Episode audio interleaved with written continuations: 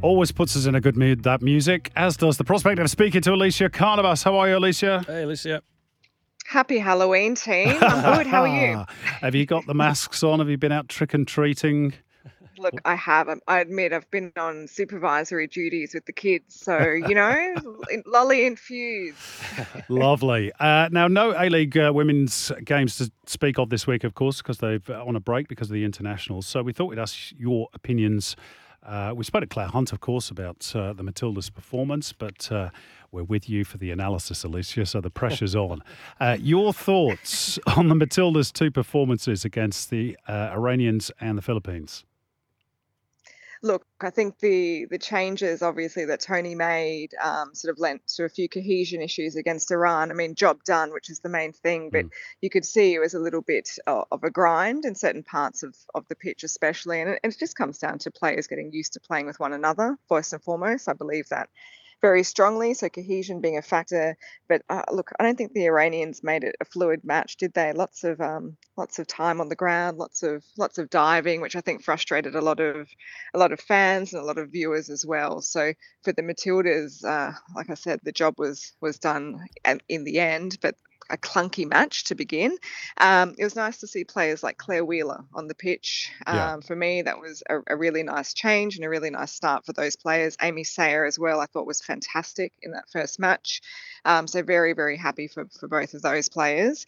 The Philippines, though, I didn't see 8 0 coming, I'll admit. So um, it was full steam ahead. And I think in fairness to the team, I mean, a very strong team that that Tony put together against the Philippines. But for me, that was actually one of their most cohesive performances that I've seen against any side. I thought they were sensational. The passing game was spot on, and uh, a couple of hat tricks for mm. for Caitlin Foord and, and, obviously Sammy as well. So uh, I think they can be very very happy with with both performances. Clunky at the start, but when when they had their full strength team, they were literally unstoppable. And Caitlin Foord, you mentioned her hat trick there. I mean, she's in a real purple patch at the moment. I'm not sure if she's made any comments on where she thinks she is, but you know, would you say she's in the best form of her career? Yeah, it's funny. I, I, definitely think she is. Even leading into the World Cup, I thought she was already hitting that peak, and I think she's going another level at the moment. She's just been sublime, not only for, for country, but for club, which is important and it's exciting leading into an Olympics. I think on top of that as well with Caitlin, um, she's still very humble. I had a bit of time with her um, earlier in the year, just working on some media stuff, and she's she's very grounded, very good with the fans, and, and very good, um, I think, for the Matildas brand. So I'm very happy to see her doing well. Uh, now, the one cloud on the night against the Philippines was the injury to Cortnee Vine. Uh, injuries, of course, happen in football, uh, but the other big question. I guess that's sort of starting to loom large is the future of the coach, Tony Gustavsson. He's been quite strongly linked to the American women's team coaching job. And I just mm. read a quote, and he didn't exactly distance himself from that from that speculation, did he? No, he did not. And I was asked about this earlier in the week. Um, look, I thought he was very almost made himself open to it yeah. in a sense. He spoke a lot about investment, and basically, if Australia is not prepared to invest, he's he's got to look elsewhere. Was the message I got. Um, he was calling for investment very strongly. He had an expectation of investment, but similarly. Um, wasn't talking much beyond the Olympic campaign, was he? It wasn't long term. It wasn't about development or progression. It was very much about um, what would keep him attracted to the job. So um, that's going to be a challenge to keep him if that's the intent of the federation. I'm not sure if those discussions have already been had, um, but he was definitely not close to the idea of crossing over the Pacific, mm, put it that way. Mm, interesting. And um, Sam Kerr now has a football centre named after her. Talking of investment. Yes, yes. We, yes. Well, Western Australian government tipping in $9 million. So it is good to see some, some money getting thrown into football. Uh, and Sam Kerr, she was the player everyone wanted to see. So her hat trick uh, went down very well over there. But she missed out on the Ballon d'Or to Aitana Bonmati. Um, I mean, Champions League winner, World Cup winner. Yeah. Hard to yeah. go past it. But so you think fair enough uh, for Sam getting second? Yeah, look, I do. And I, I, always say this with the Ballon d'Or. I think if you're in that type of company and in those conversations, that's an achievement in its in itself, right? If you're top three, um, I don't know too many Aussies, if any, that have done it multiple times like she has. And I think it's sensational um, for Australian football just to see one of our own at that level uh, time and time again. Very, very difficult to beat Bonmati. I thought she was sensational through mm. the World Cup. She was a real linchpin for Spain, and she does it time and time again for Barcelona as well. So, um, look, full credit to Sam. For me, if I was in that conversation of top three at the Ballon d'Or, um, not to mention the success that she continues to have, I think uh, she's got a lot to be proud of still. Mm. Bonmati was the best player I saw at the Women's World Cup. She was just oh, like a, an absolute Rolls Royce of a player in the midfield. Brilliant. Yeah. Uh, one game to go in these qualifiers, Elissia. Chinese Taipei tomorrow. There shouldn't really, I guess, be any problem for the Matildas. There's going to be some changes. Cortnee Vine's injury. Ellie Carpenter and Emily Van Egmond have both returned to their clubs. Uh, who would you like to see perhaps get a bit more game time that perhaps hasn't so far?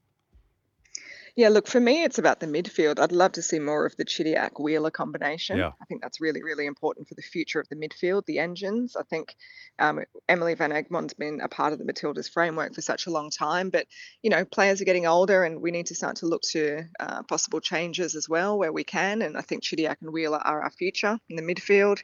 Uh, Courtney Nevin's another one that I think seeing her uh, a bit more consistently in the back line as well, um, getting her confidence up, but also centrally. I'd like to see some changes centrally. So Clare Hunt, we've obviously seen over the last six months, and she's been spectacular. But what does that partnership look like for her without a Polkinghorne or without a Kennedy mm. in the future?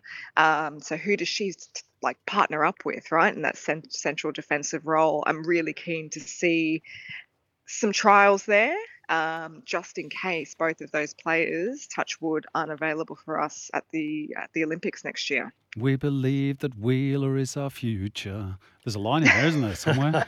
uh, just to finish off, Elissia, the, the never ending question 100,000 people attending three games in WA for the Matildas, which is brilliant. And then yep. you look back at the last Perth Glory A League women's game, and there are 1,450 people there. How on earth do we fix that? Look, you've, you've I think we're missing. I, I, I, was thinking about this over the weekend. I'm, I'm just, it was the perfect opportunity to almost blood the Perth Glory women onto that scene, yeah. right? it could have been a halftime presentation. It could have been an introduction to the crowd of the of that women's team in Perth. I think that was an opportunity missed, um, to be mm-hmm. absolutely fair. And, and um, hate to bang on about it. I've seen it time and time again in the NRL. They often bring their women's team on at halftime to introduce them to the crowd, get the crowd on side with, say, up here at Brisbane Broncos team or a, mm-hmm. a Gold Coast Titans team there's there's small things that I think we should be doing. Uh, Federation and APL convening and making sure they're bridging that gap. Uh, it's just exposure, right? Yeah. Uh, the brand yeah. is strong for the Matildas. Bring in, bring in the A League, bring them in, expose them to the crowd. They obviously love what they're seeing, and um, I'm sure that's one avenue that we can tap into that we're yet to see. Smoke the peace pipe, FA and APL. we'll see if it happens. Um, uh, thanks so much, Elissia. Brilliant stuff. Uh, we will speak to you again next week. There's a full program of A League women's matches to get through next week, so I'll speak to you then. See you, Elissia. It's all happening. Cheers, guys. Thanks a lot. That's uh, Elissia Carnavas. And by the way, good luck to Sydney FC's women's team. They go off to play in the Asian Women's Club Championship. Uh, their first game is on the 6th of November against Bam Khatun of Iran. They're also drawn in a group with FC Nasaf and the Hyundai Hyundai uh, Steel Red Angels from uh, South Korea. That's the last ever Asian Club Women's Championship before they start the Asian Women's Champions League next year, which I think is long overdue.